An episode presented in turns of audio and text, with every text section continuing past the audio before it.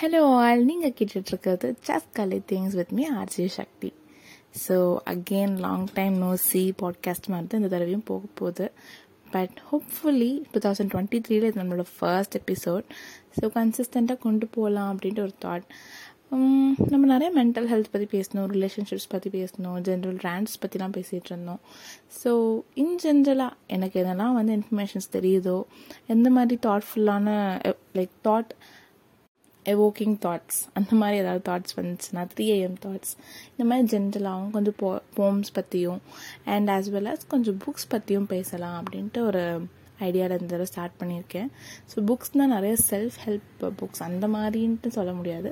இன் ஜென்ரலாக நான் படிக்கிற கதைகளாக இருக்கட்டும் சின்ன சின்ன ஆர்டிகல்ஸ் இந்த மாதிரி ஷேர் பண்ணலாம் அப்படின்ட்டு ஒரு தாட் ஸோ இப்போது ரீசெண்டாக வந்து பார்த்தீங்கன்னா எனக்கு ஒரு சிக்ஸ் மந்த்ஸ் பேக் நான் வந்து ஜேர்னலிங் பண்ணணும் அப்படின்னு ஸ்டார்ட் பண்ணேன். ஸோ ஜேர்னலிங்கிறது ஜென்ரலி நம்ம லைஃப்பில் என்ன நடக்குதோ அது வந்து ஒரு நோட்டில் எழுதலாம். இதே வந்து என்ன கொஞ்சம் க்ரியேட்டிவாகவும் பண்ணுவாங்க. லைக் மூட் ஜேர்னல் அப்புறமேட்டுக்கு ஹேபிட் ட்ராக்கர் ஸ்லீப் ட்ராக்கர் இந்த மாதிரி நிறையா பண்ணுவாங்க. எனக்கு கிராட்டிடியூட் ஜேர்னல் ஸோ அதில் வந்து நம்ம லைஃப் என்னடா இது ரொம்ப பிளாங்காக போகுது அப்படின்னு நினைக்கிற டைமில் எவ்ரிடே நீங்கள் ஏதாவது ஒரு த்ரீ திங்ஸ்க்கு இன்றைக்கி தேங்க்ஃபுல்லாக இருக்கேன். அது ரொம்ப பெரிய விஷயமா இருக்கணும்னு கூட இல்லை. இன்றைக்கி ஒரு நல்ல ரைட் போகணும். இல்லை வந்து ஒரு நல்ல ஃபுட்டு இன்றைக்கி சாப்பிட்டேன்டா அப்படிங்கிற மாதிரி. ஸோ அதுக்கெலாம் ரொம்ப தேங்க்ஃபுல்லாக ஃபீல் பண்ணுறேன் ஸோ இன்னும் சின்ன சின்ன லிட்டில் திங்ஸை செரிஷ் பண்ணி உங்கள் லைஃப்பில் வந்து ஒரு சாட்டிஸ்ஃபேக்ஷன் கொண்டு வரதுக்கு இது ஹெல்ப்ஃபுல்லாக இருக்கும். ஸோ ஒரு பாசிட்டிவ் வைப்ஸும் கிடைக்கும் இல்லையா? ஸோ அந்த மாதிரியான அஃபர்மேஷன்ஸும் நிறைய பண்ணுவாங்க. ஸோ ரீசெண்டாக அதை நான் பண்ணிகிட்டு இருந்தேன் அண்ட் ஸ்டார்டிங்கில் பண்ணும்போது எதுக்குடா பண்ணுறோம் அப்படிங்கிற மாதிரி ஒரு தாட் இருந்தது தான். பட் அது பண்ண பண்ண அதோட இம்பேக்ட் எந்த அளவுக்கு நம்ம மைண்டில் ஒரு பாசிட்டிவிட்டியை கொண்டு வருது ஒரு லைஃபே நீங்கள் ஒரு பாசிட்டிவ் வியூவில் பார்க்க ஆரம்பிப்பீங்க. ஸோ இந்த மாதிரி விஷயங்கள்லாம் நடந்துட்டு இருந்தது. அப்போது சரி ஓகே நம்ம நிறைய ஆர்ட் இதெல்லாம் பண்ணிகிட்டே இருந்தோம்ல. We have to do something new அப்படின்னு எனக்கு தோணுச்சு. சரி என்ன பண்ணலாம்? அப்படி ஏன்னா நம்ம என்ன தான் வந்து ஒரு நமக்குன்னு ஒரு மீ டைமில் ஒரு விஷயம் பண்ணிகிட்டே இருந்தாலும் ஒரு பாயிண்ட்ல வீடு சேஞ்ச் அப்படின்னு தோணும்ல. ஸோ அப்படி பார்த்துட்டு இருக்கும்போது தான் இன்ஸ்டாலெலாம் பார்க்கும்போது நிறைய புக்ஸ்டாகிராம்ஸாக இருந்துச்சு. ஸோ அவங்க புக்ஸ் வாங்குறது மட்டும் இல்லாமல் அந்த அனோட்ஸ் மாதிரிலாம் அனோட்டேஷன்ஸ் அப்படின்னு சொல்லுவாங்க. ஸோ லைக் கலர் கோட்ஸ் கொடுக்கறது முக்கியமான சென்டென்சஸ் முக்கியமான டைலாக்ஸ் இதுக்கெலாம் சார் ஓகே அந்த மாதிரி நம்மளும் பண்ணலாம் அப்படின்னு சொல்லிட்டு தான் இங்கே ஒரு புக் ஃபேர் நடந்தது. ஸோ போய் அப்படியே வேணுங்கிற புக்ஸ்லாம் அள்ளிட்டு வந்தேன். வந்து அப்படியே ரேக்கில் இருக்குது அது வேறு விஷயம். ஸோ இதில் குட்டி குட்டியாக புக்ஸ் படிக்க ஆரம்பிச்சு அதில் ஒரு செம்ம க்ரேஸ் ஆயிடுச்சுங்க ஸோ அதில் இப்போது நான் ரீசெண்டாக வந்து ஒரு ஆத்தர் நீங்கள் எல்லாருமே கேள்விப்பட்டிருப்பீங்க. எங்கே பார்த்தாலும் கொலின் ஹோவர் கொலின் ஹோவர் அப்படின்ட்டு இருக்கும். என்னடா பெருசாக ஹைப் பண்ணுறீங்க அப்படின்னு கூட சம்டைம் நீங்கள் நினச்சிருக்கலாம். ஸோ கொலின் ஹோவரோட புக்ஸ் ஏன் இவ்வளோ ஹைப்பாக இருக்குது அப்படின்னு பார்த்தா ஒவ்வொருத்தங்களுக்கும் ஒவ்வொரு ரீசன் இருக்கும். எனக்கு வந்து பர்சனலாக அவங்களோட புக்ஸ் ஏன் ரொம்ப ரொம்ப பிடிச்சிருந்துச்சு அப்படின்னா அவங்க வந்து கொஞ்சம் ஃபீமேல் சென்ட்ரிக்காகவும் இருக்கும் அவங்களோட stories as well as mental health பற்றியுமே நிறையா பேசியிருப்பாங்க. அது வந்து டோட்டலி நீங்கள் மென்டல் ஹெல்த் டிஸார்டர்ஸ் அந்த மாதிரி கம்ப்ளீட்டாக இல்லைனாலும் சின்ன சின்ன விஷயங்கள் ஜென்ரலாக நம்ம லைஃப்பில் என்னெல்லாம் கோ த்ரூ பண்ணுறோம் ஃபார் எக்ஸாம்பிள் அவங்களோட ஒரு புக்கில் ஒரு பொண்ணு வந்து அவங்களோட ஃபாதர் வந்து ரொம்ப சப்போர்ட்டிவாக இருக்கவே மாட்டாங்க. ஸோ சின்னதுலேருந்து அது ஒரு ட்ராமாடைஸ் ஜென்ரேஷனல் ட்ராமாம்பாங்கள லைக் நம்மளோட அம்மாக்கள் பற்றி ஸோ இன் ஜென்ரலாகவே வந்து ஓகே ஒரு உமன்னா அவளோட லைஃப் இப்படி தான் இது வரைக்கும் அவ அவளோட பேரண்டல் ஃபேமிலி கிட்ட கட்டுப்பட்டு இருப்பா அதுக்கப்புறமா அவள் கல்யாணம் ஆகி போவா. அப்புறம் அங்கே என்ன சொன்னாலும் she have to adjust to it எவ்வளோ கொடுமைகள் நடந்தாலும் அவள் வெளியே சொல்லக்கூடாது. அவளோட ஹஸ்பண்டுக்கு வந்து அவள் ரொம்ப டெடிக்கேட்டடாக இருக்கணும். அவளோட குழந்தைங்களுக்கு அவள் டெடிக்கேட்டடாக இருக்கணும். இப்படிங்கிற மாதிரி இருக்குமே தவிர ஒரு அம்மாவுக்கு அவங்களுக்குன்னு ஒரு ஸ்பேஸ் இல்லாமல் போயிருக்குமே அதை பற்றியும் அவங்க பேசியிருப்பாங்க. அண்ட் அதே மாதிரி ஒரு அப்யூசிவ் ரிலேஷன்ஷிப்பில் இருக்கிறதுனால அவங்களுக்கு மட்டும் இல்லாமல் அவங்க வந்து நாளைக்கு ஒரு ஒரு பேரண்ட் ஆவாங்கல்ல. ஸோ அந்த குழந்தையும் அதை பார்த்து வளரும் போது அவங்களுக்கு அட்டாச்மெண்ட் இஷ்யூஸ்லாம் வரும். ஸோ இந்த மாதிரி ப்ராப்ளம்ஸ் பற்றி ஒரு புக்கில் பேசியிருந்தாங்க. ஒரு இடத்துல வந்து ஒரு ஆத்தர் பிளாக் அதை பற்றி எழுதியிருந்தாங்க. அண்ட் இன்னும் சில புக்ஸில் வந்து பேசிக்காக ஒரு ரிலேஷன்ஷிப்பில் என்ன மாதிரி சண்டைகள்லாம் வரும்.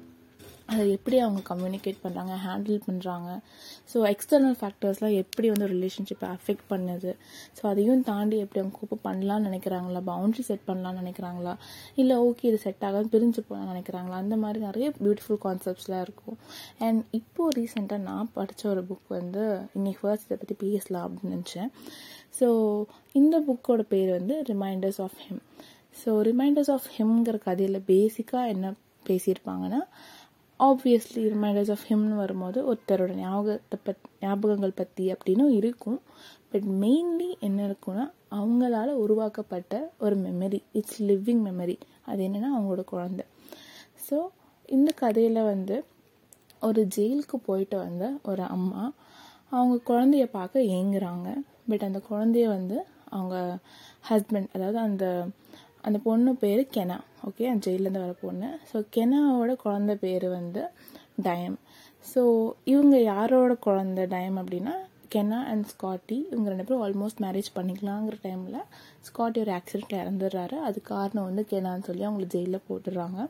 அண்ட் இவங்க வெளியே வரும்போது ஸ்காட்டியோட ஃபேமிலி மெம்பர்ஸ் எல்லோரும் இவங்கள ஒரு ஒரு கொலகாரியாக பார்க்குறாங்க கொஞ்சம் கூட ரொம்ப அன்ரிமோஸ்ஃபுல் பர்சனாக பார்க்குறாங்க ஸோ அதனால் குழந்தைய தள்ளி வைக்கிறாங்க. இவ கூட இருந்தால் குழந்தை வந்து வளராது ஒழுங்கா அப்படின்ட்டு.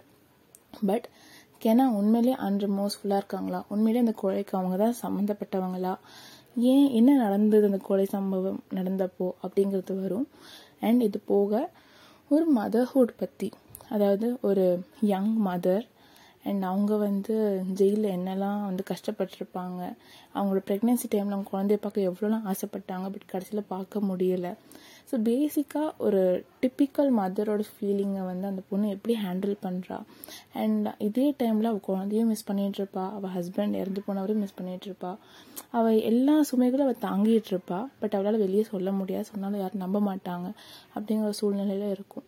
ஸோ இந்த மாதிரி ஒரு சூழ்நிலையில் அவள் யாரெல்லாம் மீட் பண்ணுறா அவங்கள்ட்டேருந்து லைஃப் அண்ட் லெசன்ஸ் கற்றுக்கிறா அப்படிங்கிற மாதிரி இந்த கதை போகும்.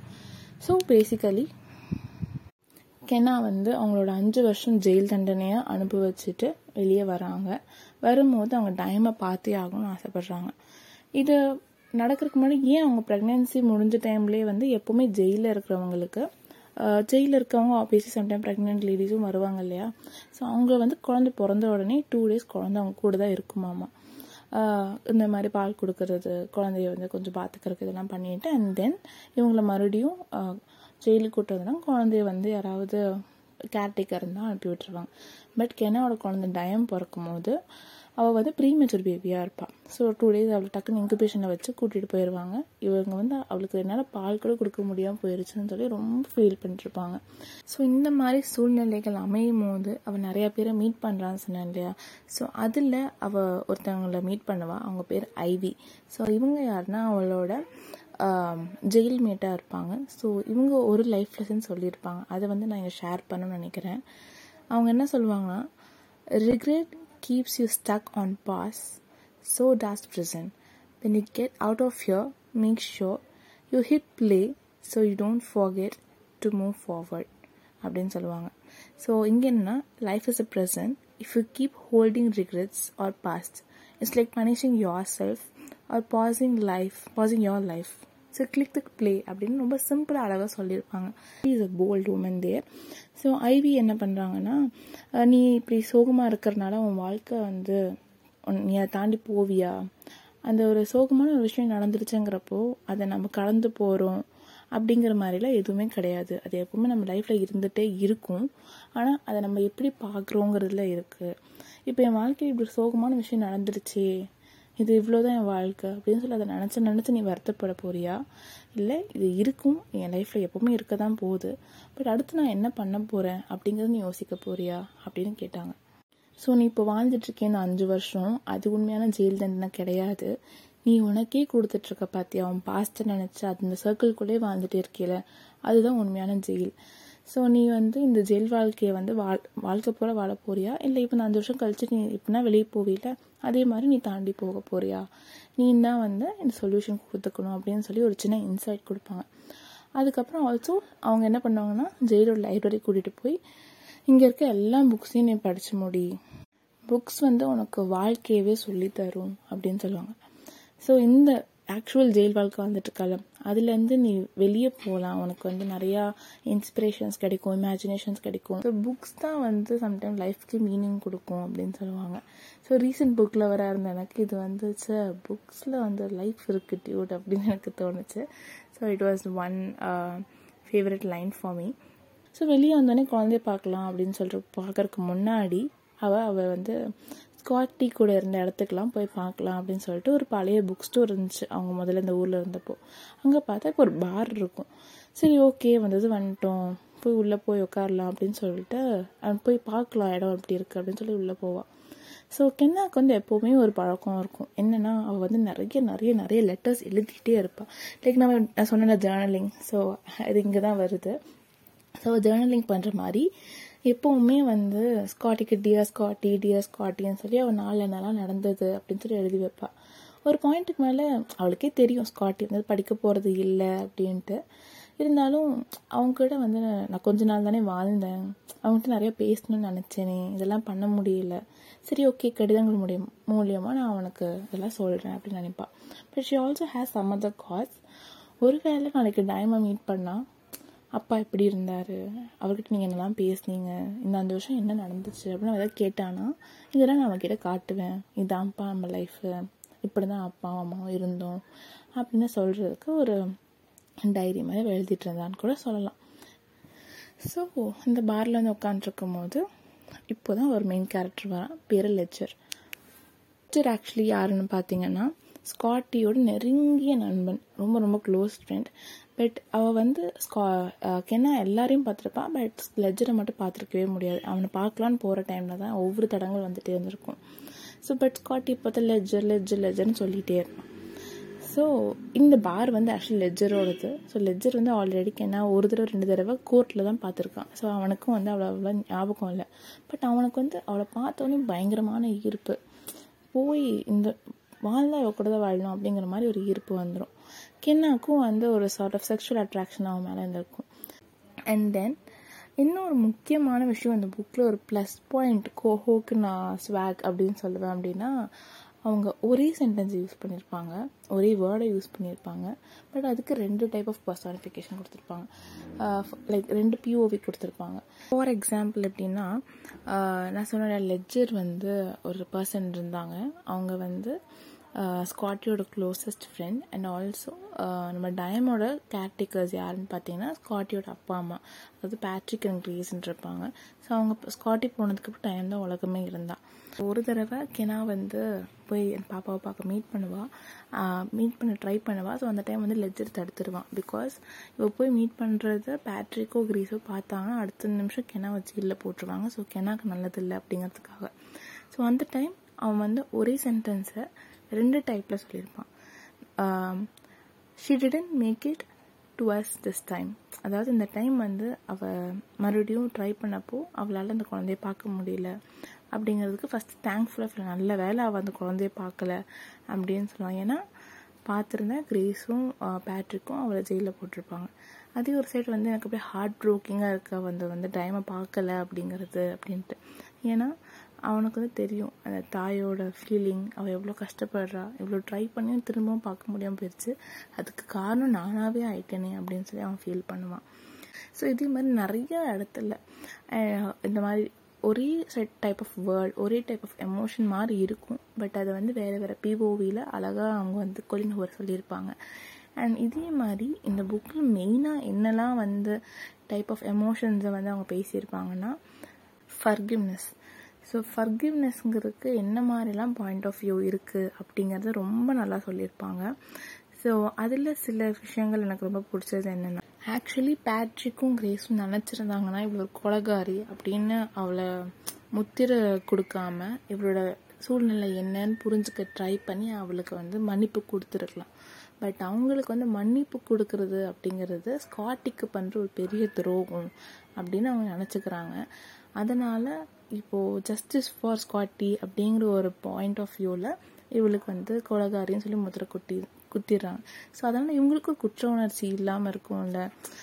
என் பையன் வந்து இப்படி செத்து போயிட்டான் அதுக்கெல்லாம் எதுவும் பண்ண முடியல அப்படின்னு ஒரு ஃபீலிங்கை போக்குறதுக்காக கூட இவன் நான் கொன்னவனுக்கு நான் பனிஷ்மெண்ட் கொடுத்துட்டேன் அப்படின்னு அவங்க ஒரு ரிலீஃப் இருக்கணுங்கிறதுக்காக கூட இவளை இப்படி இவ கெட்டவ அப்படின்னு சொல்லி எல்லை ஒதுக்கி வச்சிருக்கலாம். அவன் கோவத்தை எங்கே காட்டுறதுன்னு தெரியாமல் மொத்தமாக இங்கே வந்து முன்னாடி நிற்கிற கென்னா மேலே காமிச்சிருக்கலாம் அப்படின்னு சொல்கிறாங்க அண்ட் ஆல்சோ ஃபர்கியூ பண்ணுறதுங்கிறது வந்து கொஞ்சம் பெரியவங்க நம்ம வயசானவங்களாம் இருந்தாங்கன்னா அந்த ஃபர்கிவ்னஸ் அதை பெருசாக அவங்க எடுத்துக்கவே மாட்டாங்க. அது வந்து ஒரு கோவம் ரிக்ரெட் இந்த மாதிரி எமோஷன்ஸ் தான் ரொம்ப ஸ்ட்ராங்காக இருக்குமே ஹைலைட்டடாக இருக்குமே தவிர ஃபர்கிவ்னஸ் சரி ஓகே பரவாயில்ல பார்த்து போகலாம் அப்படிங்கிற ஒரு தாட் பெருசாக இருக்கிறது இல்லை. ஸோ அந்த மாதிரி ஓல்ட் ஏஜ் பீப்புள் பற்றின எமோஷன்ஸ் பற்றி அவங்க நல்லா பேசியிருப்பாங்க. பேசிக்காக சொன்ன மாதிரி இது ஒரு சென்டென்ஸே இருக்கும். அவங்கள பொறுத்த வரைக்கும் there is no peace in forgiveness ஃபர்கிவ்னஸ்ங்கிறது ஒரு பெட்ரேயல் அப்படிங்கிற மாதிரி தான் அவங்க ஃபீல் பண்ணுறாங்க ஸோ இந்த மாதிரி தான் நிறையா டைப் ஆஃப் கம்பேரிசன்ஸ் அண்ட் நிறையா பிஓவிஸ் அண்ட் ஒரு பாயிண்ட்டுக்கு மேலே இந்த மாதிரி அவளே ஃபீல் பண்ண ஆரம்பிச்சிருவா. ஸ்காட்டியோட சாவுக்கு நான் தான் காரணம் நான் தான் காரணம் ரொம்ப ஃபீல் பண்ண ஆரம்பிச்சிருவா. பட் ஒரு பாயிண்ட்டுக்கு மேலே செல்ஃப் அக்செப்டன்ஸ் ஓகே இது நடந்துருச்சு அப்படிங்கிற ஒரு அக்செப்டன்ஸ் கொண்டு வர்றது. அவளே அவளை ஃபர்கியூவ் பண்ணிக்கிறா. ஒரு பாயிண்ட்டுக்கு மேலே okay finally I can forgive myself அப்படின்னு அவர் ரியலைஸ் பண்ணுவாள் ஒரு பாயிண்டில் ஸோ இதெல்லாம் நம்ம லைஃப்பில் நமக்கு தேவைப்படுற சில விஷயங்களாக இருக்கும். ஏன்னா ஊரில் இருக்கவங்க கிட்ட வந்து நம்ம வேலிடேஷன் எக்ஸ்பெக்ட் பண்ணுவோம். சரி இவங்க என்ன மன்னிச்சிட்டா பரவாயில்ல. இவங்க என்கிட்ட பேசினா பரவாயில்ல. லைக் செல்ஃப் ப்ளேம் பண்ணிப்போம். நம்ம மேலே ரொம்ப ஹார்ஷாக இருந்துப்போம். பட் ஒரு பாயிண்ட்டுக்கு மேலே என்ன ரியலைஸ் பண்ணோம்னா முதல்ல நம்ம நம்ம மேலே ஹார்ஷாக இருக்கக்கூடாது. நான் இப்படி பண்ணிட்டேன் நான் இது செஞ்சுட்டேன். என்னால் தான் இதெல்லாம். என்னால் தான் இப்படி வாழ முடியலை. அப்படின்னு சொல்லி நம்மளே நம்ம நினச்சிக்கிறதுக்கு பதிலாக ஓகே இது நடந்துருச்சு. இதுக்காக நான் சில விஷயங்களுக்காக நான் ரொம்ப தேங்க்ஃபுல்லாக இருக்கேன். இதான் கிராட்டிடியூட் ஜெர்னலிங் நான் சொன்னேன் இல்லையா அந்த மாதிரி. நான் அதுக்காக தேங்க்ஃபுல்லாக இருக்கேன். ஸோ இந்த விஷயம் நடந்துருச்சு நான் தப்பாக பண்ணிட்டேன். ஸோ இதுக்காக நான் முதல்ல நான் என்ன மன்னிச்சுக்கிறேன்? அப்போ தான் வந்து மற்றவங்க மன்னிக்கலனாலும் நம்ம அந்த இடத்துல விட்டு மூவ் ஆன் ஆக முடியும். So it will help and முக்கியமாக இந்த கதையில் என்ன முக்கியமாக சொல்லியிருப்பாங்கன்னா ஃபர்கிவ்னஸ்ங்கிறது வந்து இப்போ ஒருத்தவங்க நம்ம மன்னிக்கவே இல்லைன்னா அந்த மனசில் குறு குறுக்குன்னு இருந்துகிட்டே இருக்கும்ல. இவன் இப்படி பண்ணிட்டான் இவன் அப்படி பண்ணிட்டாங்க இப்படி நடந்துருச்சுன்ட்டு. பட் இதே ஃபர்கிவ் பண்ணிடுறோம் அப்படின்னா அந்த விஷயம் அங்கேயே முடிஞ்சிருது. அங்கே ஒரு காம்ப்ரமைஸ் ஆயிடுது. ஒரு பீஸ் கிடைக்குது. ஸோ அந்த ப்ராப்ளம் சால்வ் பண்ணுறதுக்கு ஃபர்கிவ்னஸ்ங்கிறது ரொம்ப இம்பார்ட்டண்ட் அப்படிங்கிறத பற்றியும் சொல்லியிருப்பாங்க. ஸோ லாஸ்ட்டாக ஒரு பாயிண்ட்டுக்கு மேலே லெஜரும் கெனாவும் வந்து ஒருத்தர் ஒருத்தர் விரும்ப ஆரம்பிச்சிருவாங்க. பட் அவங்களுக்கே தெரியும் இது வந்து ஒரு இம்பாசிபிள் ரிலேஷன்ஷிப் ஸோ ஹோப்லெஸ் ரொமான்ஸுங்கிற கான்செப்ட் எனக்கு ரொம்ப பிடிச்ச கான்செப்ட் ஆக்சுவலி ஸோ அது எப்படி அவங்க வந்து ஒரு யாருக்கும் தெரியாமல் மீட் பண்ணிக்கிறாங்க. லெஜர் வந்து இவனுக்கு இவ்வளோ கூடவே வச்சுக்கிறதுக்காக என்ன மாதிரிலாம் பண்ணிகிட்ருப்பான் இருப்பான். ஒரு நல்ல க்யூட் மீன்ஸ்லாம் நிறையா இருக்கும். ஸோ ஒரு நல்ல ஒரு ஒரு ரொமான்டிக் ஸ்டப்ஸும் ரொம்ப அழகாக நிறைய இடங்கள்ல இருக்கும். அண்ட் ஒரு பாயிண்ட் ஆஃப் வியூவில் லெஜர் வந்து எக்ஸ்பிளைன் பண்ணிகிட்ருப்பார் என்ன என்னன்னா நம்ம இவ்வளோ நாள் வந்து அவளை ஒரு குற்றவாளியாக பார்த்தோம் கொலகாரியாக பார்த்தோம். ஸ்காட்டிக்கு வந்து நம்ம ஜஸ்டிஸ் வாங்கி தரணும். அப்படி ஜஸ்டிஸ் ஃபார் ஸ்காட்டி அப்படிங்கிற பாயிண்ட் ஆஃப் வியூ நம்ம எவ்வளவோ பேசியிருப்போம். பட் ஒரு விக்டிம் ஒரு கிரிமினல்னு இருக்காங்க இல்லையா? அவங்க அதை ஏன் பண்ணாங்க? அதை பண்ணக்கூடிய சூழ்நிலை என்னவா இருந்தது? அவங்களோட பாயிண்ட் ஆஃப் வியூலேருந்து பார்த்தோன்னா நம்ம வந்து ஜஸ்டிஸ் ஃபார் த கிரிமினல் அப்படிங்கிற மாதிரி கூட ஒரு ஒரு பாயிண்ட் ஆஃப் வியூ இருக்குது அப்படின்னு சொல்லியிருப்பாங்க. Like criminal sense justice for justice for Kenna அப்படிங்கிற ஒரு கான்செப்டும் இருக்குது அதையே நம்ம யாரும் பார்க்கல. அவளுக்கு வந்து நம்ம எல்லாரும் வந்து இன்ஜஸ்டிஸ் தான் பண்ணிகிட்ருக்கோம் இருக்கோம் நம்ம ஸ்காட்டிக்கு ஜஸ்டிஸ் பண்ணுறோம் அப்படின்னு நினச்சிட்டு அப்படின்னு சொல்லுவான் ஏன்னா அவளை வந்து ஒரு குற்றவாளி அப்படின்னு சொல்லி அவள் உயிருக்கு உயிராக லவ் பண்ண ஒருத்தனை அவள் கொன்னுட்டா கொலகாரி அப்படின்னு ஒரு பேர் கொடுத்தோம். அப்புறம் ஊரை விட்டு ஒதுக்கி வச்சோம். அண்ட் அவளுக்கு வாழ்கிறதுக்காக இருக்க ஒரே ஒரு சோர்ஸான அவளோட குழந்தையும் அவளை பார்க்க கூட விடாமல் நம்மளை மாற்றி மாற்றி அவளுக்கு மென்டல் டார்ச்சர் கொடுத்துட்டு இருந்தோம். சொல்ல போனால் நம்ம இன்னொரு பாயிண்ட் ஆஃப் வியூ இருந்து பார்க்கும்போது நம்ம தான் வந்து கிரிமினல்ஸ் லைக் நம்ம தான் வந்து குற்றவாளிகள். அவளுக்கு தான் வந்து ஜஸ்டிஸ் வேணும். ஒரு தாயா ஒரு காதலியா அப்படின்னு அவன் வந்து ஒரு பாயிண்ட் ஆஃப் வியூவில் சொல்லியிருப்பான். ஸோ இதுவும் வந்து சரி இப்படியும் இருக்குல்ல. நம்ம எத்தனையோ பேரை வந்து கெட்டவங்கன்னு நினைப்போம். நமக்கு பிடிக்காதது பண்ணுறவங்கள இவங்க வந்து கெட்டது நினைக்கிறாங்க. இந்த பர்சனே வந்து இப்படி தான் அப்படின்னு சொல்லி நம்ம ஜட்ஜ் பண்ணுவோம். ஸோ இந்த மிஸ்பர்செப்ஷன்ஸ் மிஸ் பர்ஸ்பெக்ட் இந்த பர்ஸ்பெக்டிவ்ஸ் பற்றிலாம் வந்து ரொம்ப ரொம்ப நல்லா இந்த புக்கில் பேசியிருப்பாங்க. லைக் ஒரு பர்சனை வந்து இப்போ இன்னொரு இடத்துல லெஜர் வந்து அவனே வந்து அவனோட லவ் எக்ஸ்பிரஸ் பண்ணுவோம் சொல்லுவான். முத தடவை பார்க்கும்போது ஒரு ஒரு ரொம்ப ஒரு என்ன சொல்கிறது ஒரு அட்ராக்டிவ் பர்சனாக என் கண்ணுக்கு தெரிஞ்ச ரொம்ப அட்ராக்டிவாக இருந்தேன் அப்புறம் ஒரு பாயிண்டில் நீ தான் ஸ்காட்டியோட ஒய்ஃப்னு தெரிஞ்சவொடனே ஒரு பெரிய துரோகியாக டக்கு டக்குன்னு அவனை ஜட்ஜ் பண்ணிகிட்டு இருந்தேன். எனக்கு கொஞ்ச நாள் கழித்து உன்னை பற்றி தெரிஞ்சுக்கிட்டதுக்கு அப்புறமா ஒரு ஃபிசிக்கல் அட்ராக்ஷன் தாண்டி மைண்ட் லெவலில் ஒரு என்ன சொல்கிறது எமோஷ்னலி உங்ககிட்ட ஒரு கனெக்ஷன் கிடச்சிது. அண்ட் இப்போ நான் பார்க்கும்போது உன் கூட இருந்தால் தான் டைம் வாழ்க்கையே நல்லா இருக்கும். உன்- உன்ன மாதிரி ஒரு பெஸ்ட் மதர் கிடையாது. அப்படிங்கிறத நான் தெரிஞ்சுக்கிட்டேன். So it was too easy to judge a person to misinterpret a person but நம்ம வந்து டக்கு டக்குன்னு ஜட்ஜ்மெண்ட்குள்ளே போகிறதுக்கு முன்னாடி அந்த பர்சனை பற்றி தெரிஞ்சுக்கணும். அவங்க பிஓவி என்ன பாயிண்ட் ஆஃப் வியூ என்ன அப்படிங்கிறத நம்ம தெரிஞ்சுக்கணும். அப்படிங்கிறத பற்றி மிஸ் ஜட்ஜ்மெண்ட்ஸ் பற்றியும் ரொம்ப அழகாக இந்த புக்கில் நிறைய இடங்கள்ல சொல்லியிருப்பாங்க. அதாவது எல்லாருமே கென்னா ஒவ்வொரு ஒரு விதத்தில் தப்பு தப்பாக புரிஞ்சிருப்பாங்க. பட் ரியாலிட்டி என்னங்கிறத ஒருத்தர் புரிஞ்சுக்கும் போது ஃபஸ்ட்டே சொல்லியிருந்தேன் இல்லையா அந்த ஃபர்கிவ்னஸ் பற்றி ஸோ அந்த இடத்துல வந்து பேட்ரிக் அண்ட் கிரேஸ் தப்பாக புரிஞ்சிருப்பாங்க. ஸோ இந்த மாதிரி நிறையா விஷயங்கள் வந்து அங்கே பேசியிருந்தாங்க. இது எல்லாமே நம்ம வெறும் கதாபாத்திரங்களை மட்டும் பார்க்காம நம்ம லைஃப்பில் இந்த மாதிரி நிறைய இடத்துல மிஸ்பர்சீவ் பண்ணியிருப்போம் மிஸ் இன்டர்பிரேட் பண்ணியிருப்போம். ஒருத்தர் தப்பாக நமக்கே தெரியாமல் போர்ட்ரேட் பண்ணி அது ஒரு காசிப்பாக மாதிரி அவங்க லைஃபே மாறி இருந்திருக்கலாம் அண்ட் இந்த மாதிரி நிறைய விஷயங்கள் நம்மளும் ஃபேஸ் பண்ணியிருந்திருப்போம். ஸோ இந்த மாதிரி சில நல்ல கருத்துக்களும் வந்து நம்ம லைஃப்பில் அதை இம்ப்ளை பண்ணி பார்க்கும்போது okay Colleen Hoover books are worth hyping and ஒரு பொண்ணாக இப்போ நம்ம வந்து செக்ஷுவல் ஃபீலிங்ஸ்லாம் வந்து பசங்க எக்ஸ்ப்ரெஸ் பண்ணுறத பற்றி நம்ம நிறைய புக்ஸில் நிறைய விஷயங்களை பார்த்துருப்போம் மூவிஸ் எல்லாம் பார்த்துருப்போம். பட் கேர்ள்ஸோட செக்ஷுவல் ஃபீலிங்ஸ் அவங்க எப்படி எமோஷன்ஸை வந்து எக்ஸ் எக்ஸ்ப்ரெஸ் பண்ணுறாங்க எப்படி ஃபீல் பண்ணுறாங்க அது மாதிரி நிறைய விஷயங்கள் இருக்கும். அண்ட் லவ் பேஸ்டான எமோஷனல் ஸ்டஃப்ஸும் நிறையா இருக்கும். அவளுக்கு வந்து ஒரு போராட்டம் இருக்கும்ல. அவள் வந்து ஸ்காட்டி இருந்து அஞ்சு வருஷம் ஆச்சு. பட் அதுக்காக வந்து ஹஸ்பண்டோ ரொம்ப பிடிச்ச ஒருத்தவங்க இறந்துட்டாங்கங்கிறதுக்காக நம்ம இன்னொரு லைஃப் பார்க்கக்கூடாதுங்க பார்க்கக்கூடாதுன்னு இருக்குது அப்படின்னா எதுவும் இல்லை ஸோ எப்படி மூவ் ஆன் ஆகுறது? ஸோ இன்னொரு பர்சன் கூட எப்படி வந்து ஒரு கமிட்மெண்ட் கொடுக்கறது? அப்படின்னு சொல்லி ஒரு பயம். அதுக்கப்புறம் அவள் குழந்தைய பார்க்கணும் அப்படிங்கிற ஒரு ஏக்கும் ஸோ இந்த மாதிரி மிக்சட் எமோஷன்ஸ் பற்றி அண்ட் ஆல்சோ அவள் எப்படி பீப்புளோட நல்லா ஜெல்லப் ஆகிறா அவளுக்கு இருக்கிற டேக் ஒன்று இருக்குல்ல கொலகாரிங்கிறது. அதை வந்து மறைச்சிருப்பா. வேற ஒரு பேர் தான் வாழ்ந்துட்டுருப்பா. பட் ஸ்டில் uh, அவள் வந்து அதெல்லாம் தாண்டி எப்படி அவள் எல்லாத்தையும் கோப்பப் பண்ணுறா அப்படிங்கிறத பற்றியும் ரொம்ப அழகாக சொல்லியிருப்பாங்க. அண்ட் ஃபைனலி இப்போ ரொம்ப நாளாக லெட்ஜர் வந்து வீடியோஸில் மட்டும் டயமை காமிச்சிட்டே இருப்பான் ஸோ லாஸ்ட் ஃபியூ பேஜஸில் எப்படி அவங்களாம் ரீகன்சைல் ஆகுறாங்கன்னா அது ஒரு முக்கியமான டேர்னிங் பாயிண்ட்டாக இருக்கும். நான் இதை பற்றி ஒரு ஹிண்ட் முன்னாடியே சொல்லியிருப்பேன் பட் ஸ்டில் ஸோ ஃபைனலி அந்த விஷயங்களெல்லாம் பற்றி பேட்ரிக் அண்ட் கிரேஸ் தெரிஞ்சதுக்கப்புறம் அவங்க ரொம்ப ஹார்ட் மெல்ட் ஆயிடுவாங்க அவங்களாம் ரீகன்சல் ஆகிற சீன்லாம் இப்படி நடந்துச்சா? ஏய், என்னடா இப்படி நடந்துருச்சு? அப்படிங்கிற மாதிரி நம்ம அப்படியே லைக் ரொம்ப ஷாக்கிங்காக இருக்கும். ரொம்ப ஒரு நமக்கே ஒரு எக்ஸைட்மெண்ட்டாக இருக்கும். ஒரு குடும்பம் ஒன்று சேர்ந்துருச்சு அப்படிங்கிற பார்க்கும்போது. அந்த first time when Kenna meets time so இது வந்து பயங்கர எமோஷ்னலாக இருந்துச்சு. எனக்கு ரொம்ப ரொம்ப எமோஷ்னல் பிகாஸ் நான் இந்த கதை ஃபுல்லாக ட்ராவல் பண்ணும்போது ஒரு மதர்லி ஃபீலிங் அந்த என் குழந்தைய எப்போ பார்ப்பேன் அப்படிங்கிற மாதிரி ஃபீலிங்கில் தான் நானும் வந்து கதையை ஃபுல்லாக அப்சர்வ் பண்ணி படிச்சுட்டு இருந்தேன். So for the first time when we meet டயமோட முடி பறக்கிறதா இருக்கட்டும் அவள் கண்ணை எப்படி திரும்பி பார்க்குறதா இருக்கட்டும் அவளோட சின்ன சின்ன கை அசைவுகள் இதெல்லாம் அவள் அப்படி ஒன்றுச்சு அப்படியே உலகமே அவள் தான் அப்படிங்கிற மாதிரி அந்த குழந்தைய பார்த்து அவ்வளோ ஃபீல் பண்ணுவாள் ஸோ அது அப்படியே ஒவ்வொரு சீனும் அந்த மொத்த டச் ஆஃப் டயம் ஸோ இது எல்லாமே வந்து ரொம்ப பியூட்டிஃபுல்லாக சொல்லியிருப்பாங்க. டயமுக்கு வந்து ஒரு விஷயமாவே இருந்திருக்காது. கென்னாக்கு வந்து அதுதான் உலகமாகவே இருந்திருக்கும். ஸோ அவங்க யங் ஏஜில் மீட் பண்ணிட்டனால அவங்களுக்கு லைஃப்பில் கோப்பப் பண்ணுறதுக்கு ரொம்ப ஈஸியாக அந்த ஒரு அம்மா குழந்தை அப்படிங்கிற ரிலேஷன்ஷிப்பில் அண்ட் ஆஸ் வெல் ஒரு ஹாப்பி என்டிங்கும் அதில் கண்டிப்பாக இருந்தது. ஸோ இந்த புக் வந்து ஒரு மிக்சட் எமோஷனாக இருக்கும்.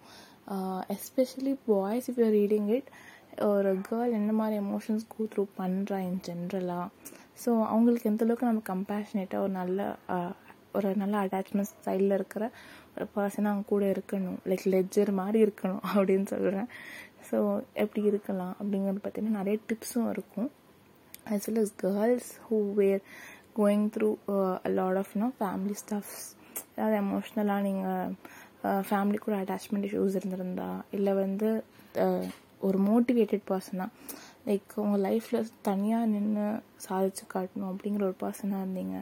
இல்லை வந்து இந்த மாதிரி சென்டிமெண்டல் சீன்ஸ்லாம் ரொம்ப பிடிக்கும். இல்லை டெஃபினெட்லி ஹோப்லெஸ் ரொமான்ஸ் யாருக்கு தான் பிடிக்காது. ஸோ அந்த மாதிரி விஷயங்கள் letters there too many letters இந்த புக்ஸ் ஸோ நீங்கள் வந்து ஒரு ஒரு என்ன சொல்கிறது ஒரு நைன்டிஸ் பர்சன் ஒரு ஏஸ்தட்டிக் பர்சனாக இருந்தீங்க அப்படின்னா நிறையா லெட்டர்ஸ் இருக்கும். ஸோ இந்த லெட்டர்ஸ்க்கான காரணம் ஏன் எழுதுகிறாங்கிற காரணம்லாம் ரொம்ப அழகாக சொல்லியிருப்பாங்க. ஸோ எவ்ரி திங் நான் சின்ன சின்ன நூக் அண்ட் கார்னர்ஸ் தான் நான் சொல்லியிருக்கேன். குட்டி குட்டி கார்னர்ஸ் தான் சொல்லியிருக்கேன். But if you read the book it will be a wholesome so ரொம்ப எமோஷ்னலாக எல்லா டைப் ஆஃப் எமோஷன்ஸும் மிக்ஸ்டாக இருக்கும். சில பேஜஸில் நான் அனௌன்ஸ் பண்ணுறேன் எல்லாருக்கும் டைலாக் இருந்தது. எல்லாம் சின்ன சின்ன ரூல்ஸ் எஸ்பெஷலி சொல்லணும்னா அவள் வந்து கொஞ்ச நாள் லெஜரோட பாரில் ஒர்க் பண்ணுவாள் ஸோ அங்கே வந்து ஒரு பியூட்டிஃபுல்லான ஃப்ரெண்ட்ஷிப் ஃபார்ம் ஆகும் எல்லாருக்கும் நடுவில். அண்ட் ரோமன் ஒரு கேரக்டர் இருப்பார். அவர் தான் வந்து பயங்கர டேர்னிங் பாயிண்ட்டு அதாவது இங்கே ஒருத்தர் ஒருத்தர் லவ் பண்ணுறாங்கிறதே ரியலைஸ் பண்ண வைப்பார். ஸோ நிறைய குட்டி குட்டி கேரக்டர்ஸ் சின்ன குழந்தைங்க நிறைய பேர் கேரக்டர்ஸ் வரும். ஒரு பூனைக்குட்டி வரும். அண்ட் ரொம்ப வயசானவங்க வருவாங்க.